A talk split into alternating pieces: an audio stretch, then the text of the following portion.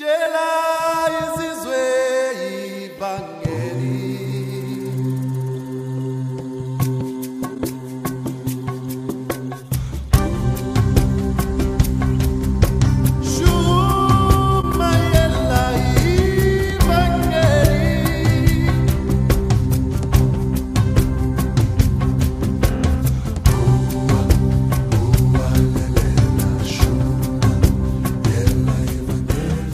Eccoci qua, buonasera, grazie, pace, buonasera a tutti, buonasera a tutti, buonasera a tutti. Ok, oggi è stato il compleanno di mia figlia e ringrazio tutte le centinaia di persone che, fatto, che le hanno fatto gli auguri, anche se alcuni di voi l'hanno scambiata per mia moglie Celeste.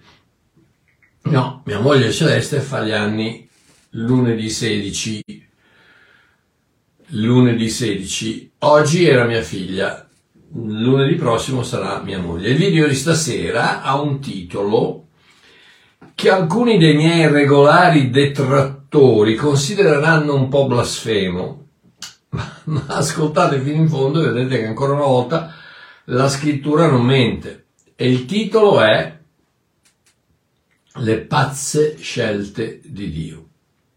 Oh, chiaramente non ho detto che Dio è pazzo, ho detto che certe scelte che Dio ha fatto nella Bibbia sembrano davvero essere totalmente pazze agli occhi di un essere umano che ha gustato il frutto dell'albero del bene e del male e che quindi pensa di avere tutte le risposte per ciò che è giusto e ciò che è sbagliato, ciò che è legale, illegale, buono, cattivo, saggio o pazzo. Sì, perché noi ci rendiamo conto, noi pensiamo di avere la verità, di avere la saggezza, di avere quello che è giusto, di avere quello che è, e purtroppo quello è quello che il, l'errore tremendo che fece Adamo nel, nel giardino quando decise che sarebbe stato lui a decidere cos'era buono, cos'era cattivo, cos'era legale e cos'era illegale. Quindi, ripeto, prima di giudicarmi, ascoltate fino in fondo e mi raccomando, come dice il mio caro amico Ivan, condividete, condividete, mi raccomando. E se, se volete mandatemi delle stelline, che mi fa piacere. Ok, quando i predicatori ci incitano a propagare il Vangelo, tante persone non si sentono qualificate per poterlo fare non sono all'altezza, non ho studiato, non sono unto abbastanza.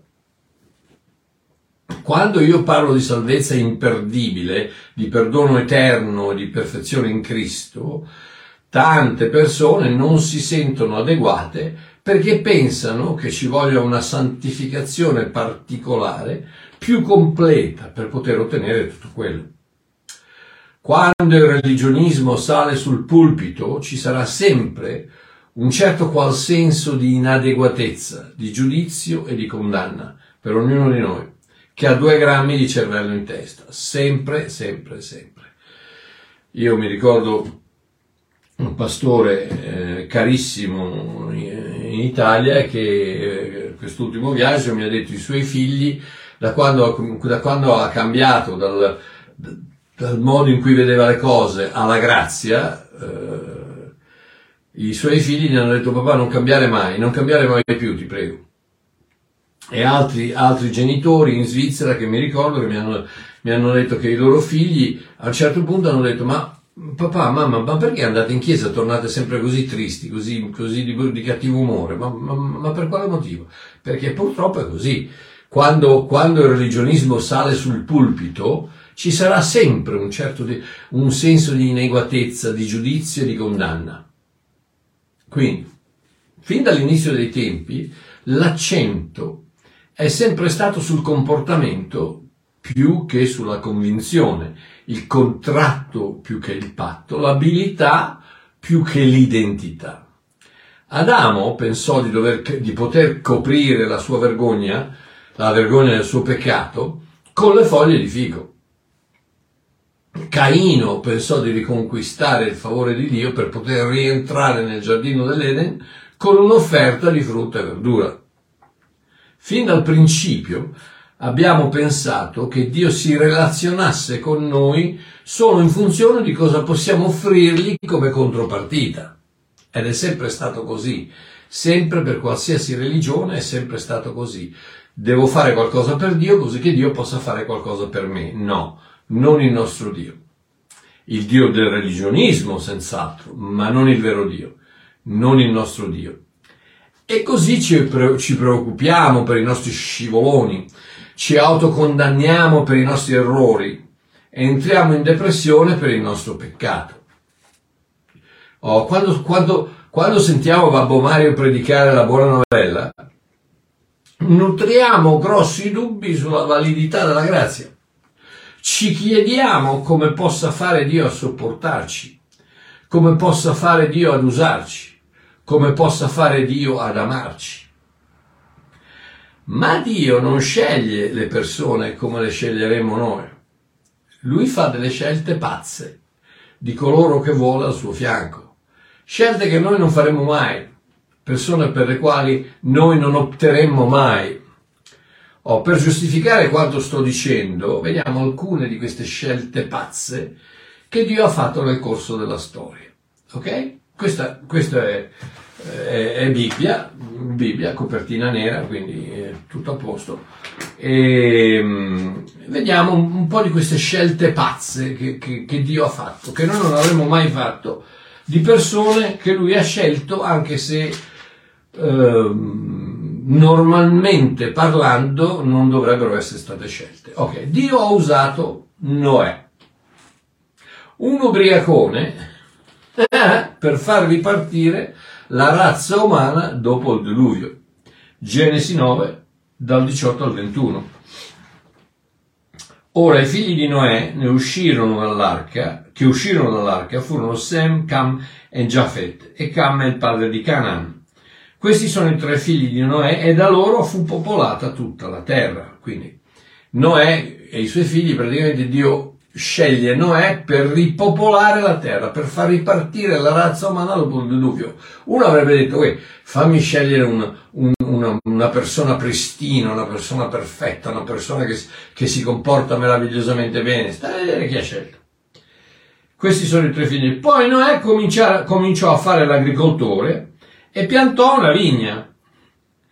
Versetto 21, e beve del vino e si ubriacò e si scoperse in mezzo alla sua tenda. In altre parole, si, si, si ignudo, nudo come un verme in mezzo alla tenda, in mezzo ubriaco, ubriaco fradicio. Eh, questa è la persona che Dio ha scelto per far ripartire la razza umana. Dan, dan, dan, Vedete un po' se voi questa, se, questa non è una, una scelta pazza, in virgolette. Dio ha usato Mosè un omicida per guidare il suo popolo fuori dalla schiavitù. Come marchiò un omicida? Eh sì, un omicida.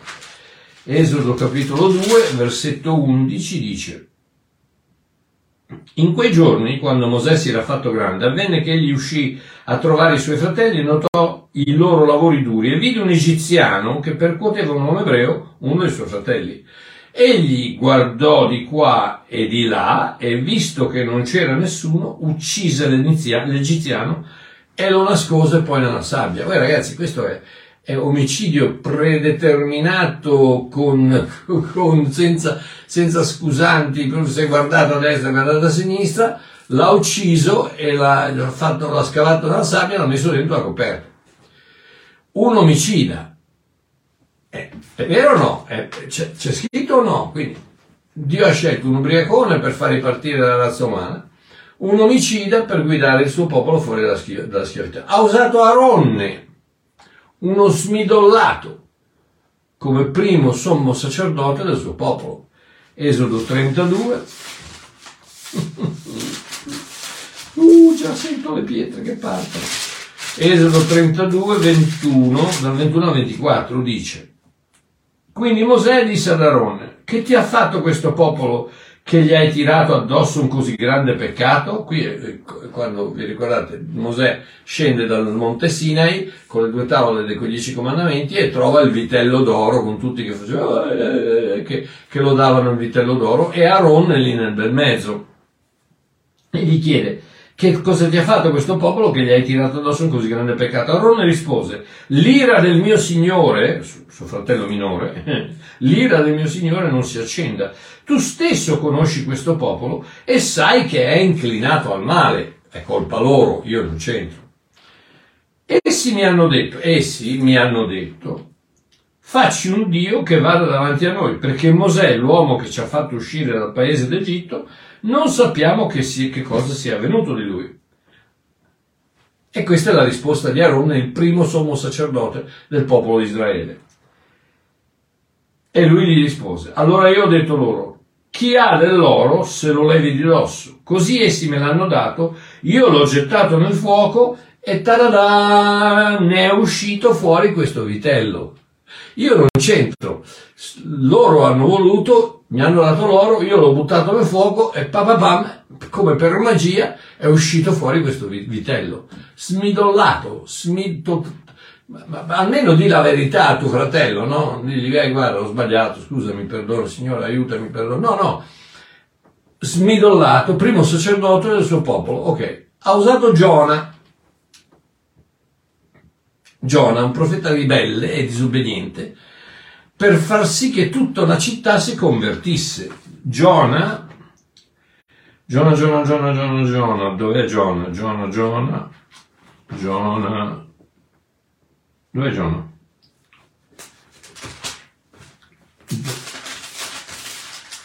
Gioele, Amos, Abdia, Giona, eccolo, ok, Giona 1, dall'1 al 3, sentite, questo è, questo è il profeta che Dio ha scelto per mandare a evangelizzare Milano, mm, Roma, Parigi, Londra, una grande città Nineveh. State a sentire. Ora la parola dell'Eterno fu rivolta a Giona, figlio di Amittai, dicendo, levati, alzati, va a Nineve, la grande città, e predica contro di lei perché la loro malvagità è salita davanti a me.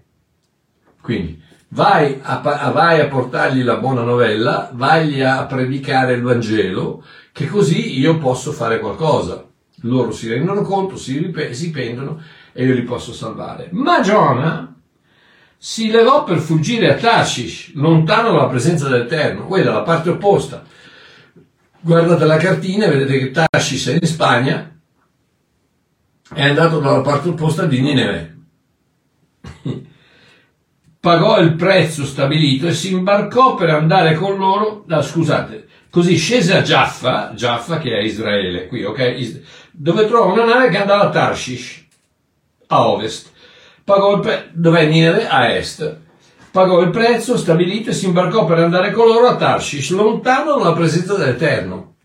E questo, eh, questo è l'uomo che Dio sceglie per, per, per fare i suoi, i suoi, scopi, per portare a termine i suoi, i suoi scopi. Scelte pazze dal nostro punto di vista. Ha usato Davide, Davide, un bugiardo, traditore, adultero, assassino, per essere il più grande re nella storia di Israele e per completare il titolo messianico di Cristo, che è Cristo, figlio di Davide. Davide l'amato da Dio, bugiardo, traditore, adultero, assassino. L'avremmo scelto noi? Non lo so, non credo. Pensate che quando, quando Davide, questo dunque in prima Samuele, in prima Samuele eh, 17, Um, in 1 Samuele 17 dice, dice questo eh, la stagione no, Eh, vabbè, adesso non lo trovo. Comunque dice che, eh, che Davide era, era eh, di, di, carnagione rosa e bello. E quindi tu chi mandi a, a, lottare con un gigante di tre metri e una spanna? Uno di carnagione rosa e bello, giusto? Eh, scelte pazze. Ho 2 Samuele 11, 2 Samuele, non c'è neanche bisogno di, di leggerlo perché la, la, sappiamo, la, sappiamo, tutta la storia di Davide e Bathsheba. Ma 2 Samuele 11 state a sentire quello che non fa eh, questo re Davide meraviglioso. Eh, 11 e, dal 13 al 15 quando Davide ha già messo incinta Baceva, che è la, la, la, moglie di Uraia, e, e, cerca di fare, di, riporta Uria, scusate, Uria a, a, Gerusalemme così che possa, cerca di farlo dormire con sua moglie, perché così almeno c'è la scappatoia, no?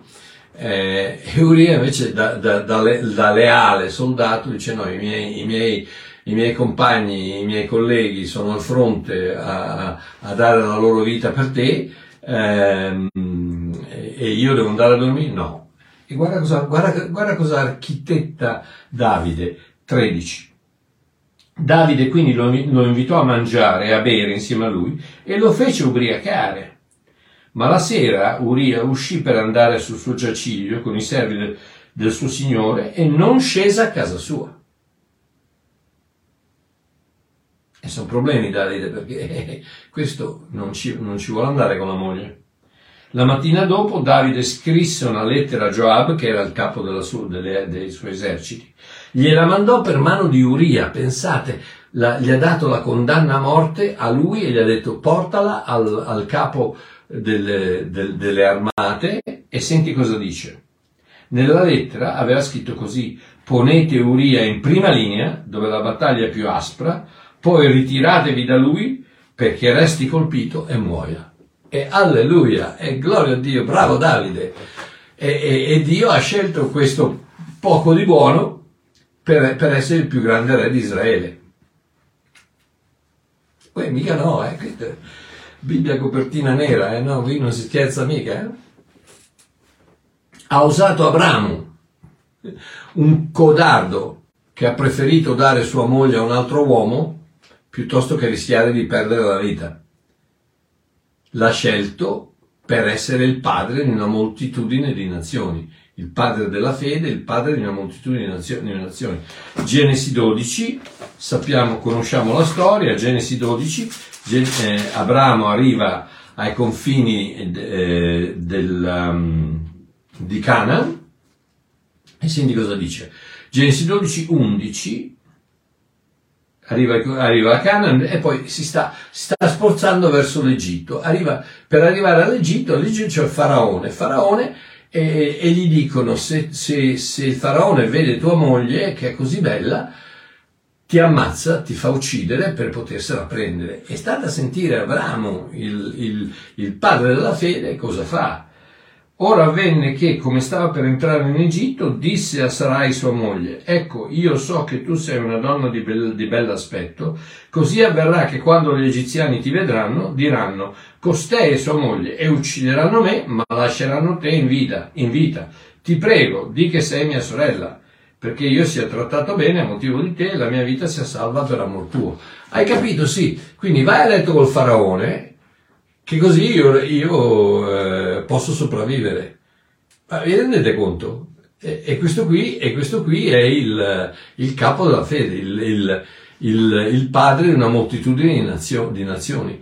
Dio ha usato Giacobbe, un imbroglione traditore, per portare il nome di Israele, il suo popolo. Vi ricordate che Giacobbe ha, ha ha imbrogliato Esaù e gli ha, gli ha, praticamente gli ha rubato il, il diritto di prima nascita ehm, per, una, per, un, per una, una, un piatto di minestra.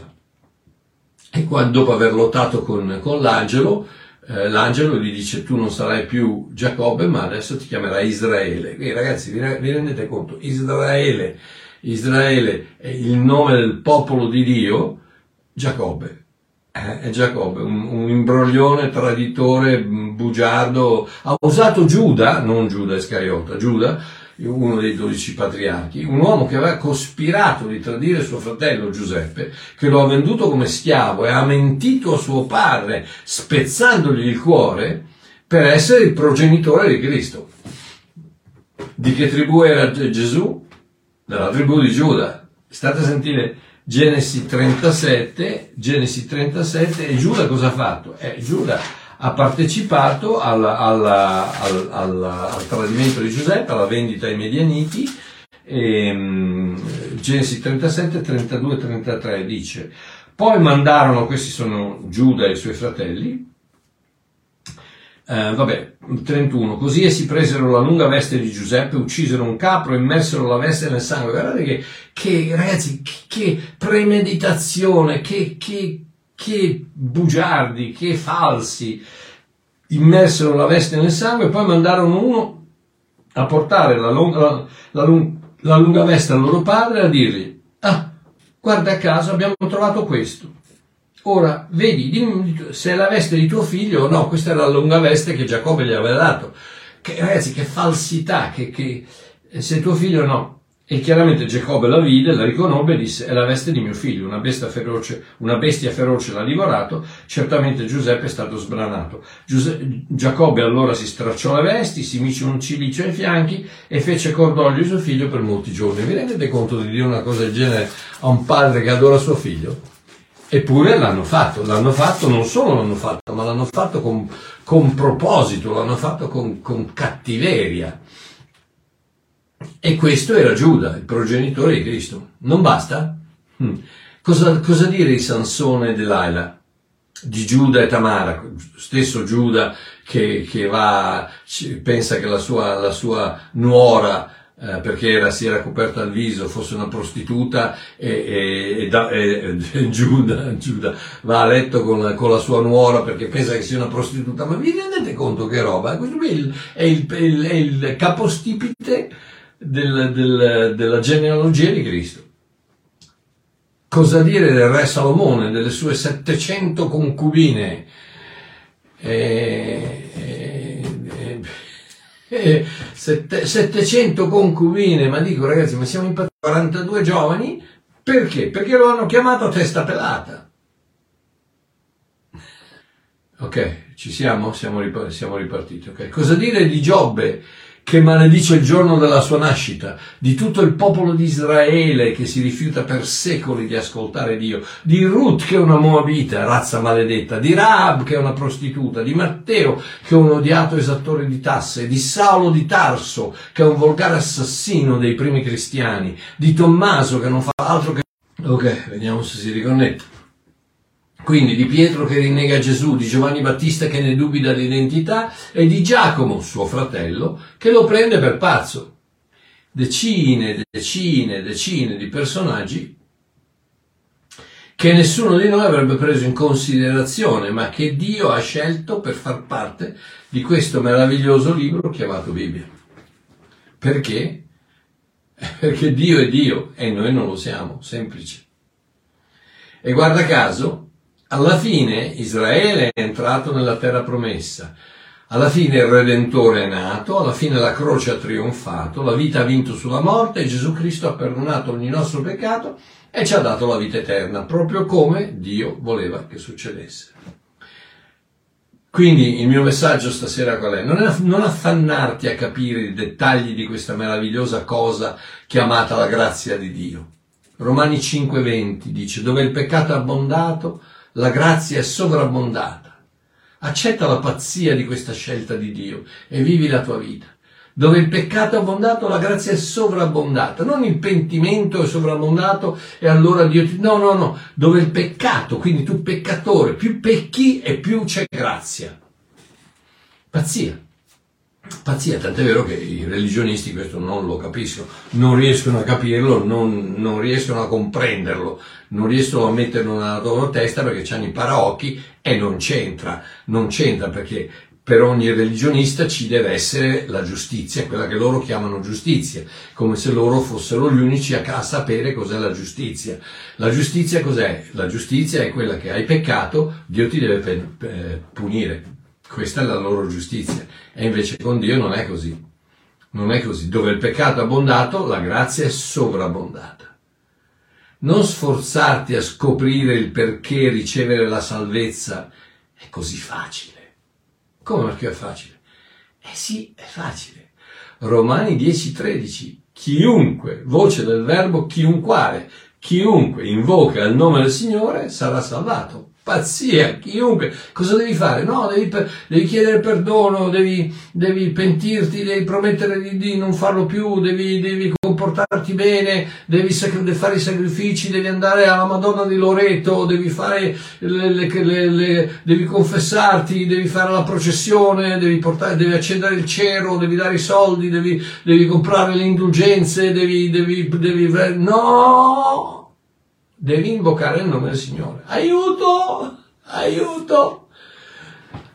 Pazzia completa pazzia, la stessa cosa. Statemi a sentire, guardate la, la semplicità del, del, di Neushatan, il serpente che era nel deserto quando, quando sono, i serpenti sono entrati nel campo di Israele e hanno cominciato a, a mozzicare tutti.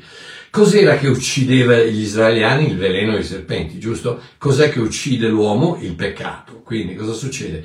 Dio dice a Mosè, prendi un serpente, un serpente di bronzo, bronzo una, bronzo una lega, una, la lega che è un'immagine di Cristo, eh, umano e divino, due cose unite che ne fanno una, una, una lega. E quindi, eh, fra l'altro, rosso, eh, il, bronzo era rosso, rosso il tipo di sangue, Gesù sulla croce, coperto di sangue rosso. Ok. Uh, quindi, um, com'era la semplicità di questo serpente sul palo. Dio dice, metti questo serpente sul palo, chiunque guarderà quel serpente sarà guarito. Poi ragazzi, ma vi rendete conto? Non chiunque chiederà perdono del loro, del, del, del, di aver dubitato la bontà di Dio che li ha portati uscire dall'Egitto, non chiunque la smette di, di, di, di, protestare con la manna che non sa niente, non chiunque eh, se vuole tornare in Egitto, no, no, no, no, no, no, no, chiunque guarda al serpente sarà guarito. Perché? Perché la forza del serpente è quella di succhiare il veleno che ti uccide. Tutto quello che devi fare è guardare il serpente, in questo caso tutto quello che devi fare è invocare il nome del Signore. La semplicità della salvezza, ragazzi. I religionisti la devono fare, la devono complicare perché è troppo semplice. È troppo semplice. Chiunque invochi, invoca il nome del Signore sarà salvato. Eh no, Marchio, eh no, no, poi ci devono essere anche i, i devi, devi, devi provare che sei salvato. Ma chi te l'ha detto? Ma chi te l'ha detto? Prima di tutto non sono affari tuoi, proprio non sono affari tuoi, non, non, tu non hai niente a che vedere con la salvezza degli altri.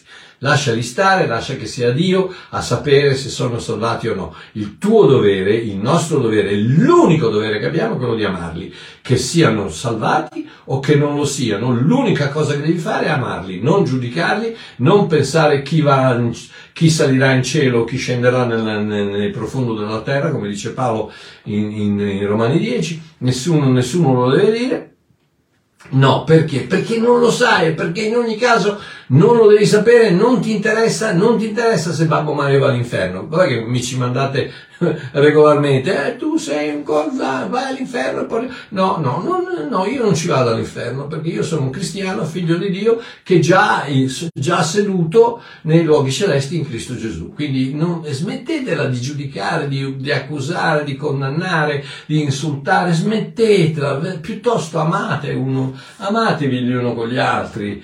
Eh, cerchiamo di fare quell'unico ministero che Dio ci ha detto, che Gesù ci ha detto di fare, l'unico ministero. Non ci ha detto di, di predicare il Vangelo, sì, ce l'ha detto, ci ha detto di predicare il Vangelo perché predicare il Vangelo fa parte di amare la persona. Ma l'unica cosa che ci ha comandato di fare, un nuovo comandamento vi do, che vi amate gli uni con gli altri non che vi giudicate, non che vi condannate, non che eh, fate il processo se una persona va all'inferno o no, no perché, eh no, perché deve, deve, deve dimostrarlo, deve, ma chi te l'ha detto che deve dimostrarlo? Perché tuo figlio deve dimostrare di essere tuo figlio, non ho capito.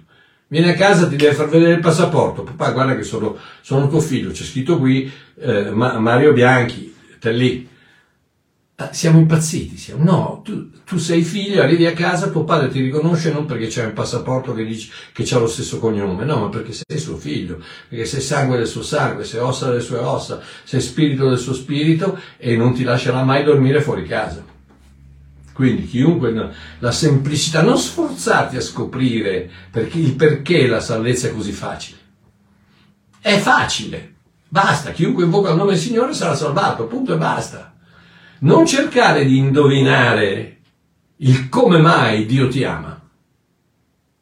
Efesini 3, 14 e 19 dalla Bibbia della gioia dice per questa ragione Paolo dice per questa ragione io piego le mie ginocchia davanti al Padre del Signor nostro Gesù Cristo perché Cristo abiti nei vostri cuori per mezzo della fede guarda che se la semplicità come fa Cristo abitare nel tuo cuore basta che tu ci creda per mezzo della fede affinché radicati e fondati nell'amore possiate comprendere con tutti i santi quale sia la larghezza, la lunghezza, la profondità e l'altezza e conoscere l'amore di Cristo, e adesso state a sentire, che supera ogni conoscenza. Paolo dice dovete conoscere qualcosa che non potete conoscere, quindi lo potete fare soltanto attraverso la presenza, la potenza di Cristo in voi. Lo Spirito Santo che ha versato il suo amore dentro di noi, soltanto in quel modo potete capire cos'è l'amore di Cristo, perché va al di là, supera ogni conoscenza.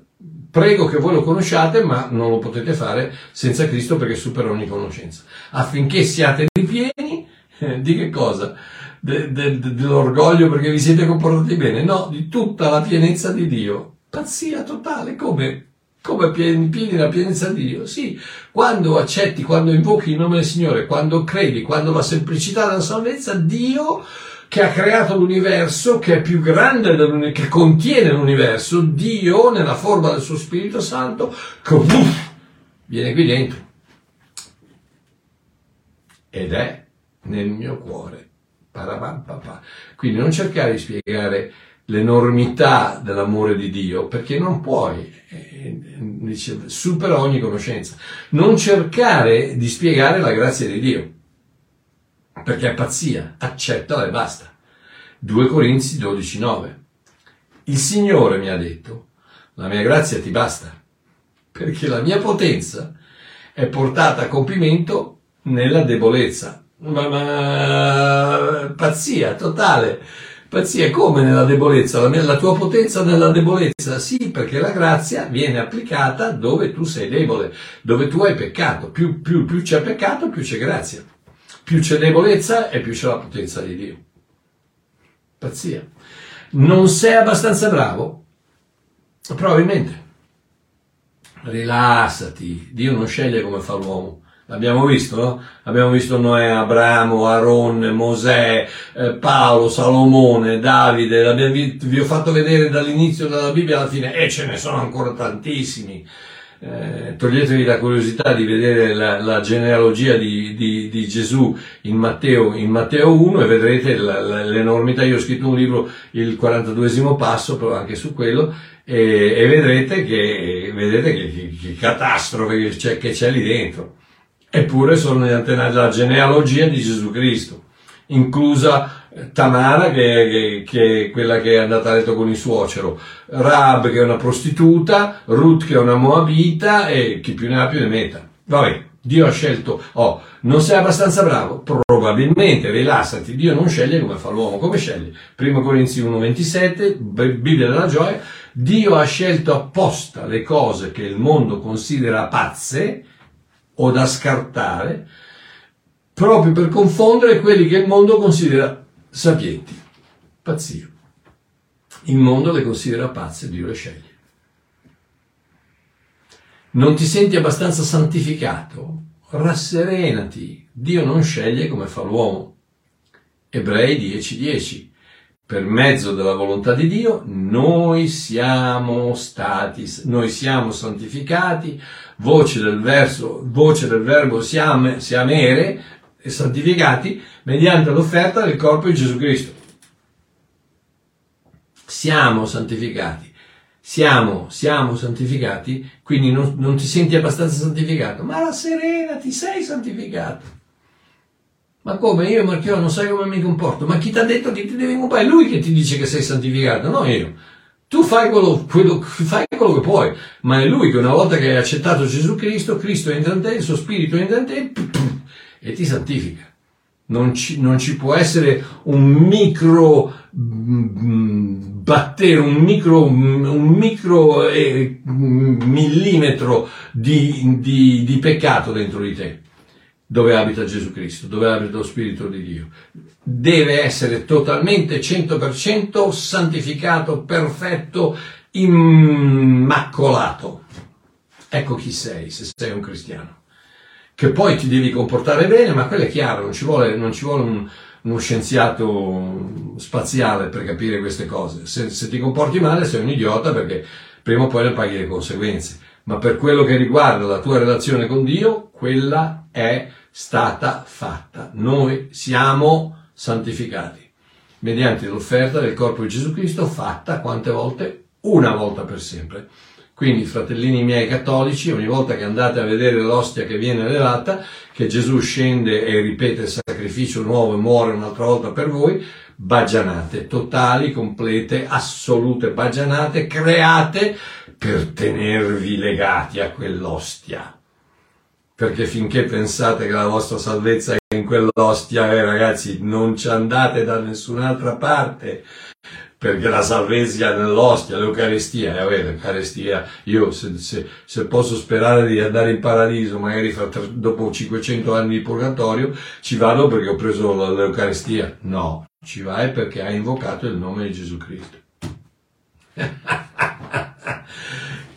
Questo è quello che dice la parola di Dio. Poi la tradizione della Chiesa, giustamente i cattolici mi dicono sì, ma no, ma la Chiesa però, eh sì, voi credete alla Chiesa e a tutte le, le, menzogne, la confusione, le difficoltà, le, le, i, i, sacramenti, di, di, di, quello che non dovete fare ragazzi per non, essere, non, poter mai neanche essere certi di andare in paradiso. Almeno se, pote, se ci fossero tutte queste cose che dovete fare, la confessione, la comunione, il battesimo, l'estremunzione, la, la, la, la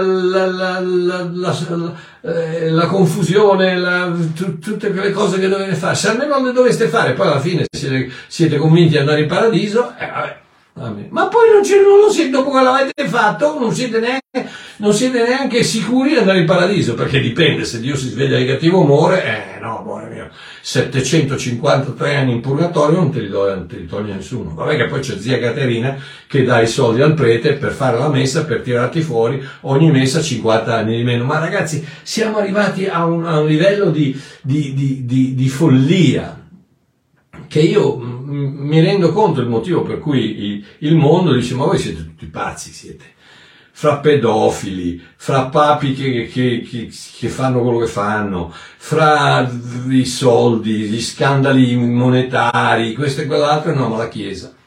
Oh ragazzi, invocate il nome del Signore e con tutte le madonne e i santi sbagliati che ci avete andrete in paradiso anche voi. Questa è la bellezza della grazia di Dio che non sei salvato dal fatto che non credi alla Madonna o che non credi a Padre Pio o che non credi alla, alla, Chiesa Cattolica, non sei salvato perché sei un protestante, non sei salvato perché sei un ortodosso, non sei salvato perché sei un pentecostale, sei salvato perché hai invocato il nome del Signore Gesù Cristo. Ok, quindi pensi, pensi di non meritarti il suo amore? Eh, hai ragione, ma rincuorati Dio non sceglie come fa l'uomo. Romani 5:8. Dio manifesta il suo amore verso di noi in questo che mentre eravamo ancora peccatori, voce del verbo eravamo, eravamare, eravamo, eravamo prima, mentre eravamo ancora peccatori, Cristo è morto per noi. E ragazzi, se avete tempo leggete Romani 5, è, è, un, è, una, è una meraviglia, è una, è, è, una, è, meraviglioso. Paolo in Romani 5 descrive la bellezza della grazia, dice, dice ma forse ancora qualcuno per, per, una persona che se lo merita magari potrebbe anche dare la sua vita, non credo, ma potrebbe dare la sua vita, ma per un peccatore, ma per un peccatore chi è che dà la vita? Eppure Dio manifesta il suo amore per noi come? Dal fatto che non ti chiede di cambiare, non ti chiede di migliorare, non ti chiede di confessare, non ti chiede di promettere, no, mentre, voce del verbo mentrare, mentre, mentre siamo ancora peccatori, Cristo è morto per noi. Cristo è morto per noi non quando ce lo meritavamo, ma quando eravamo peccatori, nemici, blasfemi, e tutto morti spiritualmente, e quindi non potevamo fare nulla, nulla. Efesini capitolo 2, versetto, Efesini capitolo 2, Efesini capitolo 2 e versetto Egli ha vivificato anche voi che eravate morti nei falli e nei peccati. Egli vi ha vivificati eravate morti, quindi morti, peccatori, nemici, morti. Un morto non può fare nulla. Il morto non può fare, grazie 50 eh, stelline, grazie, non so che me la mandate. Che vi benedica, grazie. Um, morti, può, il morto non può fare nulla, non può fare nulla, nulla. Eppure, mentre eravamo ancora peccatori, blasfemi, nemici di Dio, morti, mentre eravamo ancora morti, Cristo è morto per noi. Cristo ha dato la sua vita per noi. Quindi pensi di non meritarti il suo amore? Ma non ci sono, mica problemi, non te lo meriti. Hai ragione, non me lo merito io, non se lo merita nessuno. Ma rincuorati. Dio non sceglie come fa l'uomo. Vai a spiegarla alla religione, vai a spiegare alla religione quest, questa pazzia. Non, non, non, non, puoi, non puoi. Tanto è vero, provate a spiegarla ai religionisti e vedrete che no, perché allora tu devi, devi fare, perché sennò chi pecca volontariamente non c'è, eh, poi c'è, devi comprare l'albero che non produce frutti, viene tagliato, messo nel fuoco, tutti i versetti sballati che vanno, vanno a cercare perché in qualche motivo è troppo difficile credere alla semplicità del Vangelo alla semplicità dell'amore di Dio che dice ti amo, punto e basta. Accetta il mio amore e col mio amore riceverai il mio perdono, la mia salvezza e la mia vita eterna. Tutto un pacchetto.